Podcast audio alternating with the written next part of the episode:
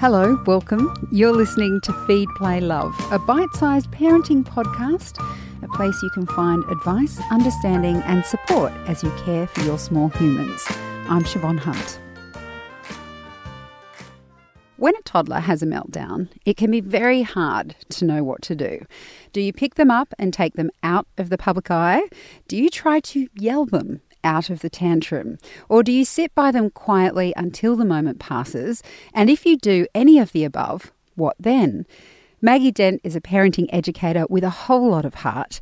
She's also recently released her own podcast with the A B C called Parental as Anything. Hi Maggie, how are Hi, you? Hi Siobhan. Now, what is happening when a child, any child, has a tantrum? Okay, so there's a slight difference too between meltdown and, and tantrum. Make sure I come back to that. So what actually happens for our little ones, and this goes all the way through to adolescence, remember, and even some grown-ups, really. So what happens is things trigger us to get upset.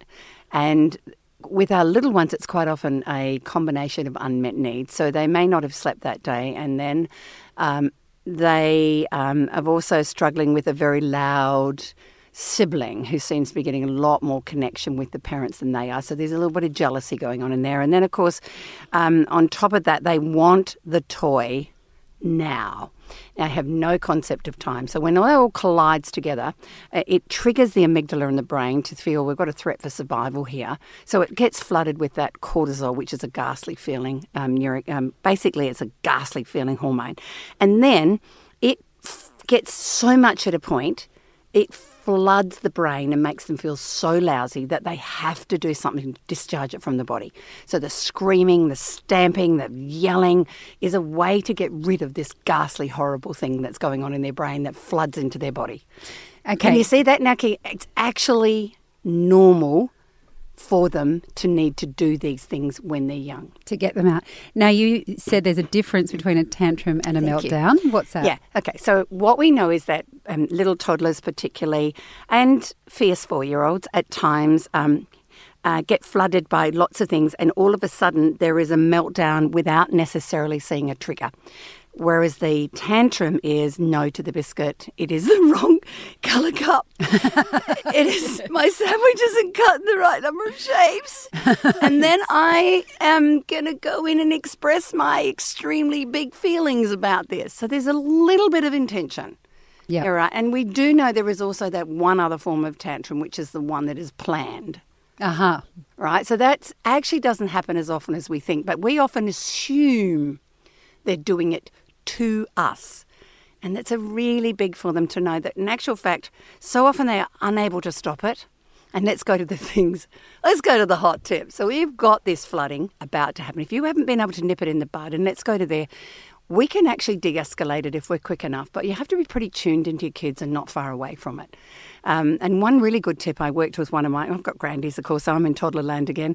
Um, At night, we used to take and we go say goodbye to the birdies. And if I get in quick enough and say, oh, I think I heard the birdies. Did you hear a birdie? What I'm doing is asking a question of something that's really deep in her psyche, and it can flip from the back of the brain to the front. And she can pause mid-scream and go, birdies? You know, so it's it's kind of manipulating with love. So what's now happening is it is too late to stop it. It's flooded. So my child now is not bad, not naughty, it's not coping. And in that not coping, what they need is a big, safe person to let this be okay. So, you know, and I, I think that's a really hard thing for us to do because we often immediately go, there must be something I should have done. What do I do now? So firstly, don't try and tell them to stop it. Has anybody ever calmed down when they're told to calm down? So that, that in actual fact, they can't hear you. So that's a really big thing. The second one is that we want it out. We want them to em- actually allow a big ugly feeling to do what it needs to do, and that is leave the body. And later on, I'd probably recommend teaching them to stomp their foot, yeah, and really own it rather than kick their brother or their sister or throw things around and break things. So can you see? So sometimes we're right beside them, and you know, I, I still believe that there's a, a low tone that they can hear. They can't hear loud shouting, can't loud, loud commands, which will actually trigger it to go worse, which means it takes them longer to come down. So my challenge is if you've got an old bedtime story, a song that you used to sing, start humming that or singing that softly, because what you're also doing is trying to calm yourself down. And that's the next trigger, because if we can hold the calm parent space while they're doing what is developmentally normal for young children, you will be able to bring them down, allow them to come down, and then we hold our arms open and go, oh, I'm here, I'm here if you need me. Mm. And if they don't want the hug because they're still pit crabby, can I get you a drink of water? So I want to be able to recognise we're coming out the other end. And is the response to a meltdown, which you mentioned is different because it may not have a trigger you recognise, do you respond to the meltdown the same way as the tantrum? Technically you do, yeah, because at the bottom line, whatever's fired them into the tip-over point is still now an irrational response to a child who doesn't have the prefrontal cortex to go, gee, I've just noticed I'm really getting stressed. I'm probably going to need to do a downward dog or breathe some deep breaths. And how many of us do that too when we're crabby? So can you see, our kids need to have these opportunities to grow, and um, that's the work that we now know. The more times we let them fire up and get to be really crabby and then help them come back down, the more the brain is learning how to do that one day by themselves, which is why they get a little bit better as they move into those, you know, like five, six and seven. Part of what you're talking about there sounds a little bit like emotion coaching, or what I understand of it. What is emotion coaching for those who haven't heard of it Beautiful. Before? So whatever has happened for that, um, remember our primary job now is to keep them safe, to bring them down, to reassure them that our heart's still open to them. The number one terror for children is you don't love me as a consequence of something I've done. So once we get the relationship and the connection coming again, that's an automatic karma. Not in that moment would I actually have the conversation with the boy, but most girls you'll be able to say, so what, what really made that hard for you? So was it just your, your sister taking that off you? Or, you know, are you hungry? So what we actually want them to do is to identify that there would have been something going on in there that if they can pick what it is, it's an unmet need of some kind, um, they might actually be able to ask us to meet that. Yeah, and it's not going to happen at two or three. It's getting there towards four. And also, you know, the coaching says, now, when that happens, this is okay, but we don't kick and we don't hit and we try not to break things. So again, it's that. Um, so next time, maybe if you want to, run into your bedroom if you want to, throw on your bed, find your teddy, curl up in a safe space, and it will calm down. It will come down, and that you're not wrong and you're not bad. That's what coaching is. Big ugly feelings are normal. I need to help you label them, and eventually down the track you will be, I'm so cross and so jealous.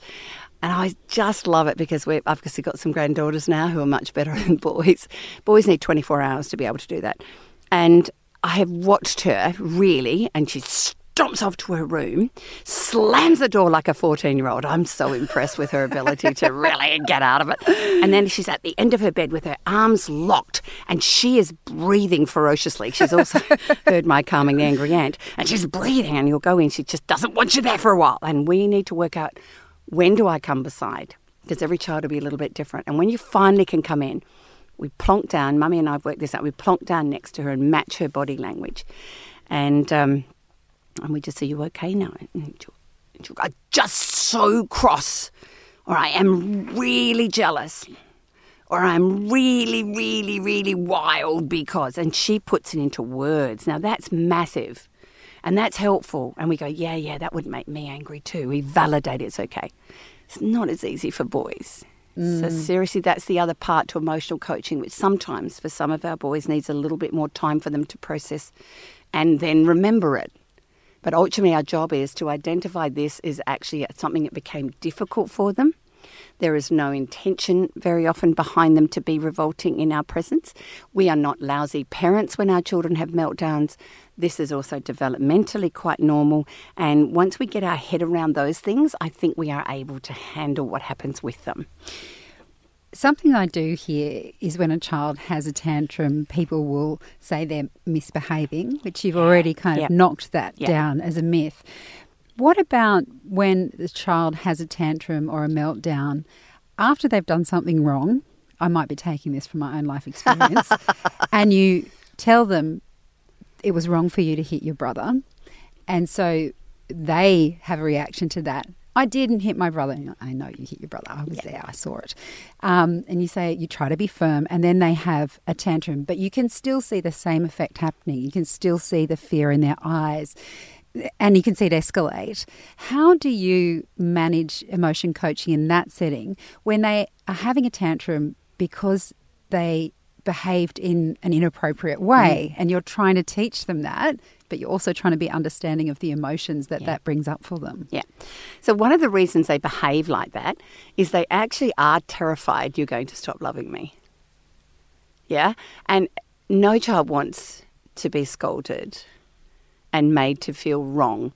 And yet there's a part of that that's quite valid. So I want parents to relax around that and know that at some point you will have these moments where you know that this isn't this isn't really what I wanted. And now I've got a tantrum because I'm handling something, which is because, of course, I'm trying to set firm boundaries and be responsible and be the big person for the other child who nearly had their head ripped off. Yes. Yeah? Yeah. And um, so in that moment, again, it's about the safety. I would scoop that child up or the other child and just scoop them away and just walk away and give us some space to allow that. So if they want to run that tantrum out, they don't have a performance to achieve. You know, like we've removed the audience.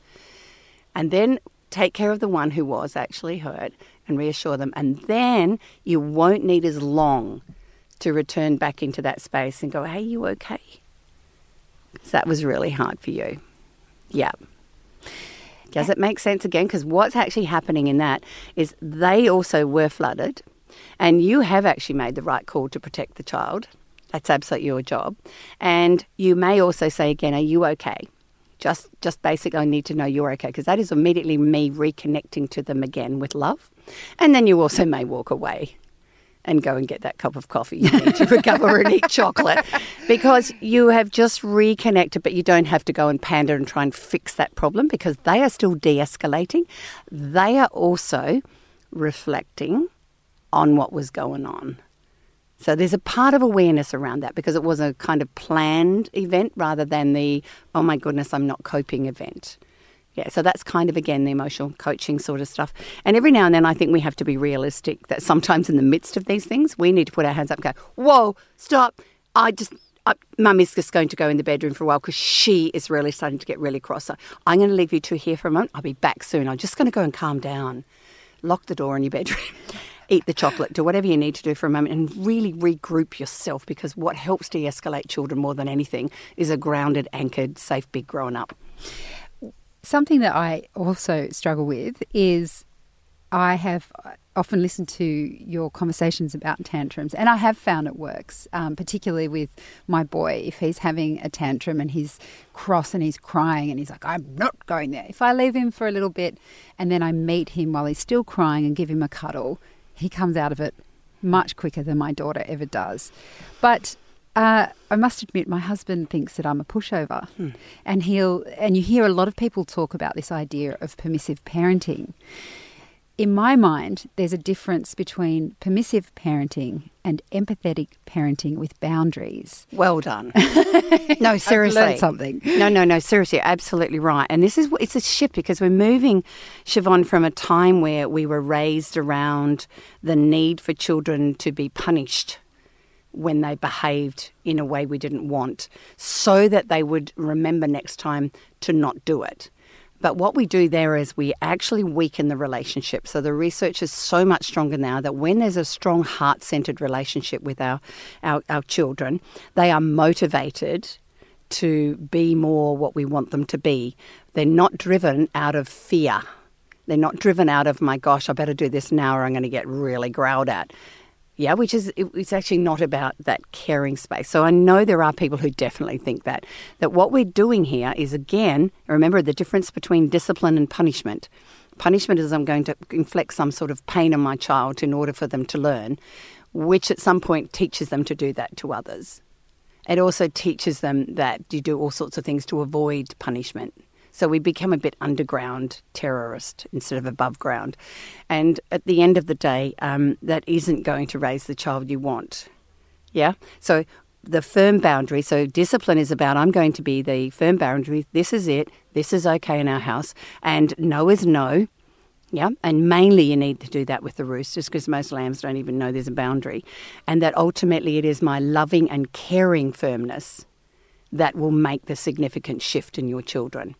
And I want to throw out one fabulous line for those who've got babies and toddlers. There seriously is life at the end of that tunnel. haven't you noticed how far between those tantrums that as they get four to five? And then you'll turn around one day and go, my God, when was the last one? They're seriously... I'm not there yet. Yeah, they're seriously...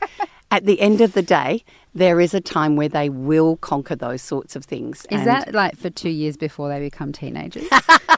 It is actually almost a bit like that. They, we sort of say eight to ten.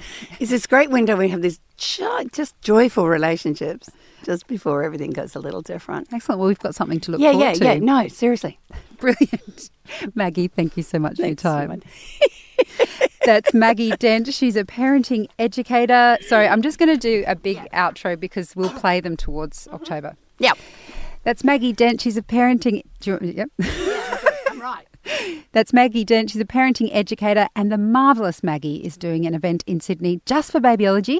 She'll be joined by some of my favourite experts like psychologist Karen Young from Hey Sigmund and parenting educator Warren Cann from... What do we say? The parenting... From the Parenting Research Centre. It's called Raising Brave Kids and it's happening on Sunday, October thirteenth. Check out the Babyology website for details. Feed, Play, Love is a Babyology podcast produced by Debbie Ning and presented by me, Siobhan Hunt. We'd love to hear from you, so if you'd like to get in touch, email us at feedplaylove at the parent brand dot com dot a u. See you next time.